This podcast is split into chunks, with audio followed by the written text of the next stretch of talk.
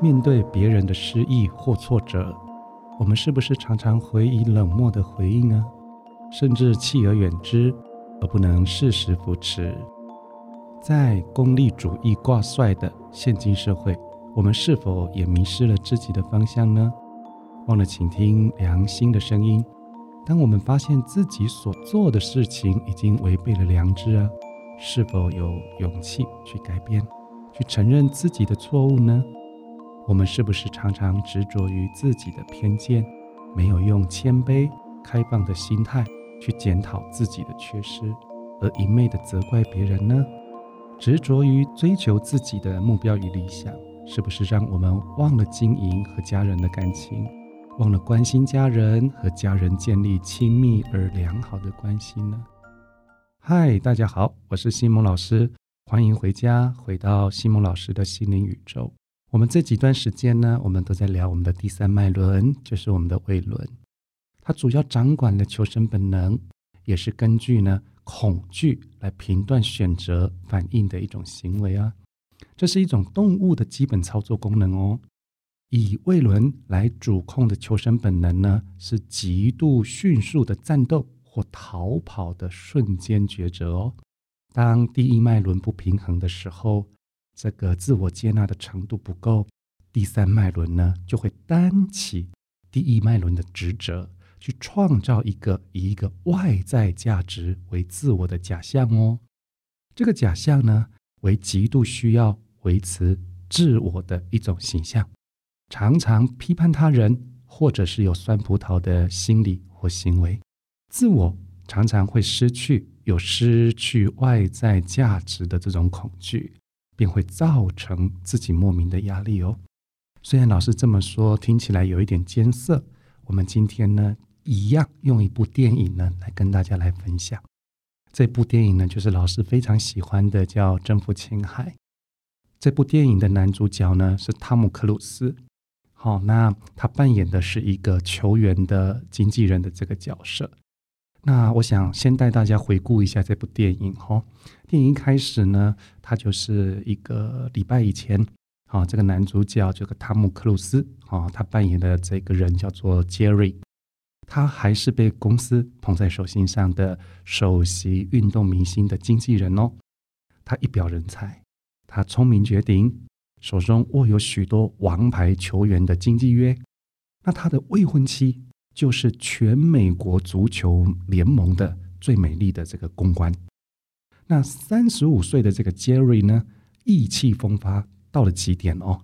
但是有一天晚上啊，他有感而发，洋洋洒洒的写了一篇工作感言，并且在这个感言里面呢，大胆的对公司提出谏言。它里面有提到，为了提升服务顾客的品质，要以值取胜。只有客户，而不是只是赚钱，才是真正的重要。这篇感言呢，却让他的公司老板在一个礼拜之后把他开除了。那他所有的王牌球员呢，都改投到别人的门下，甚至连这个美丽公关这个女朋友呢，也弃他而去。当他离开公司的时候，哈，只有带走一条鱼，一个信任他的二线球员。罗德这个人我印象特别深，他是小古巴斯丁演的哦，以及让他受到他精神感召的会计小姐叫做陶乐蒂，是那个瑞尼奇维格演的哦，一个二十六岁的单亲妈妈。那三个人呢，准备重新创业，重新当社会新鲜人，但现实哈真的不是如想象当中那么顺利了哦。杰瑞呢到处碰壁，那脾气火爆的这个球员罗德，好，他又不肯好好的合作啊。然后陶乐蒂呢，他有一个三岁的孩子，两个人常常去鼓励这个杰瑞，但是这个杰瑞到最后还是濒临破产。这部片子呢，用球员跟经纪人之间的关系哦，去投射出来人跟人之间的互动。那这个整个片子里面其实还蛮幽默诙谐的啦。那里面的剧情呢，讨论到了爱情、亲情，还有工作当中的伦理关系，其实令人家激励，可以给人一个正面积极的启示哦。老师真的很建议大家可以来看这部电影，在里面其实它表现出来的就是现代的职场，好像就在说，只要你昧着良心，只要你能够用力的去榨取顾客的每一分钱，努力的把竞争对手给排挤走，你自然就是一个很多金的成功者。那似乎呢，把产品卖出去，从中获利。获得最大利益就是成功，又不用考虑产品能不能发挥效益，也不用担心买家会不会乱花冤枉钱。反正啊，只要卖到最好的价钱，就可以升官发财，就可以情场得意。所以呢，我们心里面、我们脑海里面的所有的格言，那种真心、诚实或者忠诚，好像。都只是失败者的借口而已啊！这部电影《征服青海》，其实呢是对刚刚我们说的这种态度做一种反省。其实它的核心问题呢很深。其实这个问题是这样子的：难道只有立字当头才能够获得成功吗？电影开始呢，他先描述了一个大家心目当中很成功的经纪人。然后让他在偶然的机会当中，发觉自己这种言行不一的丑陋面貌。当他觉悟试着改变的时候，不料却变成这个系统里面的叛逆者，自然就会从云端衰落，然后被迫去展开重新追寻自我的旅程。此外呢，前面也提过哈。这部片子其实在凸显立字当头的这种啊张力了哦。啊这个杰瑞他扮演这个经纪人的这样的一个角色。那普通职业呢，大部分都是以销售某一种产品为主。对于这一类的产品呢，我们大部分很难想象如何把真诚、忠心这一类哈跟人有关的感情放进去。所以啊，我们都不是很成功伟大的业务员了哦。所有的人的情绪哈，好像只能用在买主的身上，但是经纪人的角色就不同喽。他所卖的东西也就是人。于是，当他不顾产品的死活，乱卖一通的时候，盲目追逐着自己最高利益的时候，就会出现。不把人当人的吸血鬼冲突哦。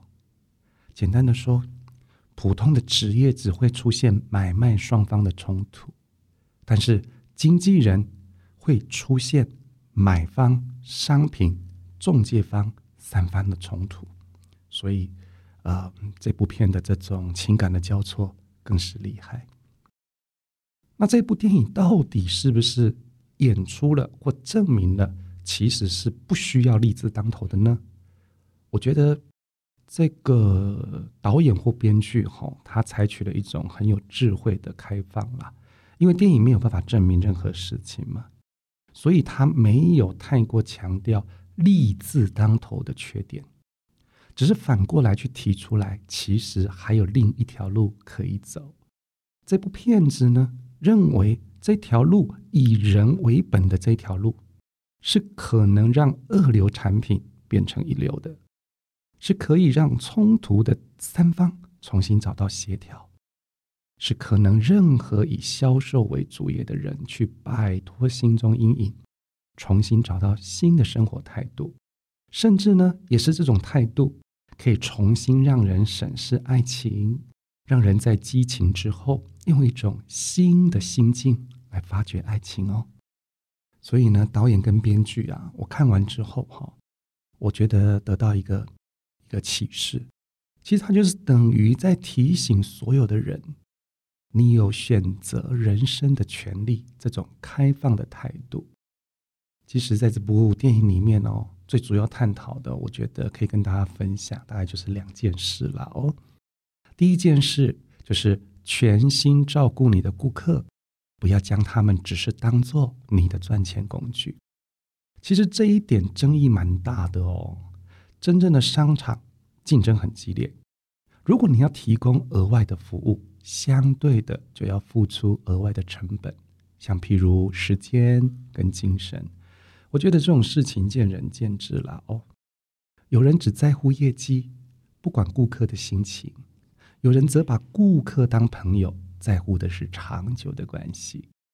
我想没有绝对对的答案。就像这出电影的最后，这个 Jerry 的一个成功，也暗示着。额外的生意就即将到来，因为最后呢，有好多个运动员对这个 Jerry 呢产生了很多的信任跟好感哦。第二个核心主题呢，是在描述这个 Jerry 对爱情心态的转变哦。原本啊，Jerry 只是因为不甘寂寞，以及对那个可爱的小男生好的喜爱，才会跟陶乐斯结婚。但婚后，陶乐斯才发现，杰瑞根本不是因为爱他才和他结婚，所以呢，两个人又暂时的分开。直到杰瑞看到这个罗德小古巴斯丁他饰演的这个运动员的一个成功，他跟家人分享的那种天性，才惊觉到自己的喜悦在当下是有缺陷的，因为没有人在他身边跟他分享。但这个人浮现在脑海里的，就是当初的会计小姐陶乐斯。你完整了我这句话，也正是后来杰瑞对陶乐斯的告白。你使我完整，这真的是一句浪漫的话哦。所以，我们一开始就用这部电影来去谈我们人生在第三脉轮的一些纠结。在这个纠结当中，其实有很多的一种认定啊。那我们接下来来探讨，觉得自己到底是成功组还是失败组？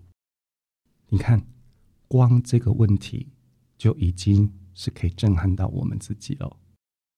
还好我没有在各位的面前，或者是在课程里面要大家举手归类哈。如果你觉得自己是一个成功组，或是失败组，你的理由是什么呢？成功与失败其实只是一种感觉了。我们来玩一个游戏。我们第一组，我们用林志玲小姐跟林青霞小姐这两个女孩，现在在收听的你，你觉得谁比较成功？第二组，我们用的是郭台铭跟李安导演，大家想想。这一组的这两个人谁比较成功？好，那我们来换第三组，是 Apple 的贾博斯先生跟台湾的正言法师，谁比较成功？好，那我们用第四组，我们用这个拜登跟我们蔡英文总统两个人谁比较成功？在我们在思考这一点的时候，我们的脑袋里面一定会浮出一个想法。那老师，你依据的标准是什么？没有依据的标准，我们就没有办法去判断谁比较成功或谁比较失败啊。所以我们会得到一个概念：没有标准的人呢，只能随波逐流。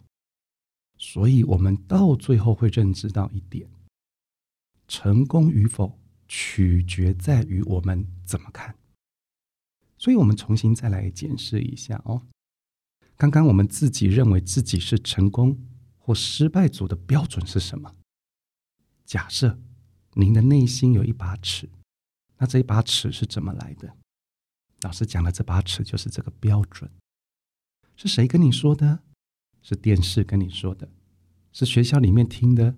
还是大家都这么说？我们可以问自己，是不是曾经为了要遵守某些人的要求，而放弃某些自己的标准呢？所以，要有成功或失败的感受，就要先有标准，并要有符合或违背的经验。所以，接下来这个啊问题也很妙哈，我们来聊一聊如厕的习惯，好，就是上厕所了哦。有四种上厕所的习惯哈，大家先想想看自己是哪一种。第一种是随心所欲的上厕所，第二种是按照时间表来上厕所，第三种是常常有便秘的上厕所，第四种是常常拉肚子的上厕所。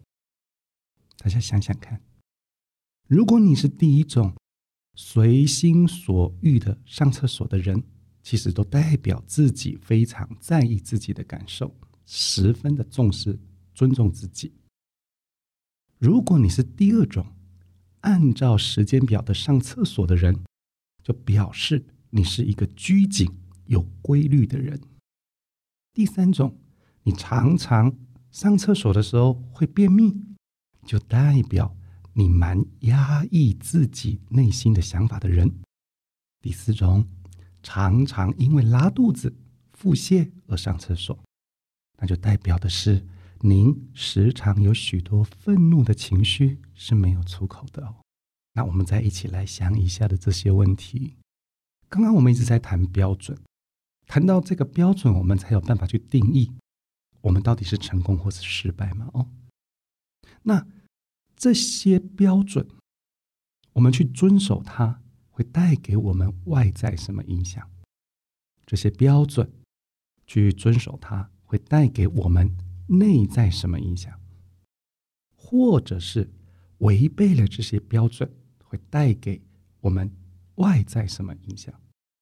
或者我们违背了这个标准，带给我们什么内在的影响？我们在想第五个问题：我们是基于什么标准在坚持这个标准的呢？嗯，我想这个事情。这个五个问句，大家可能要花时间想一想。在还没想完之前，老师继续给你问句：针对自己的某一些事情，有没有发现，是不是有谁的标准在影响自己呢？第二，找出自己很坚持的某些标准。第三，慢慢的把这些自己的标准，让它消融掉。以上的这样的一些问题，在听的您，你花点时间来消化，来找答案。因为老师今天是一个操作，这个操作呢很简单，很实用。很多的事情呢要厘清源头会比较简单，而当你不再执着于标准的时候，或许就会想通喽。一切有为法，如梦幻泡影，如露。意如电，盈作如石观，所以让自己逃离标准的框架中吧，活得更坦然吧。在面对大环境的挑战，不该盲目的跟着别人的脚步，仍然要依着自己的原则与良心做对的事情。无论在工作或生活上，人与人之间不是建立在金钱或实质的利益上。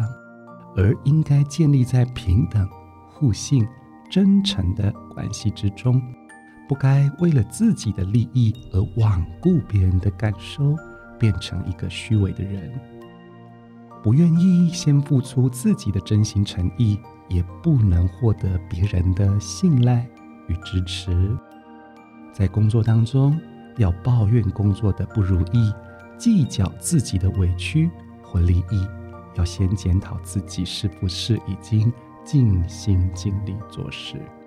今天我们透过《征服青海》这部电影的一些核心的一些啊中间发生的这个事情，来跟大家分享第三轮的串联。